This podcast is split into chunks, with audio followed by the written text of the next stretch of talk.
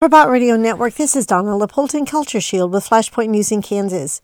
We're still celebrating, the family's still here, but we can look forward to January. Just a quick reminder to mark your calendars for January 13th, the day of prayer at the Kansas Capitol in Topeka. Your legislators will be there ready to launch a new legislative session, and they need our prayers. There are many decisions to be made, and you need to know what they are. We want you to be involved in the decisions that are made in Kansas.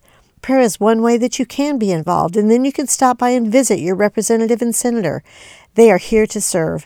So mark your calendar now for January the 13th to come to Topeka. The day begins at 9 a.m. with worship on the third floor, the old Supreme Court room.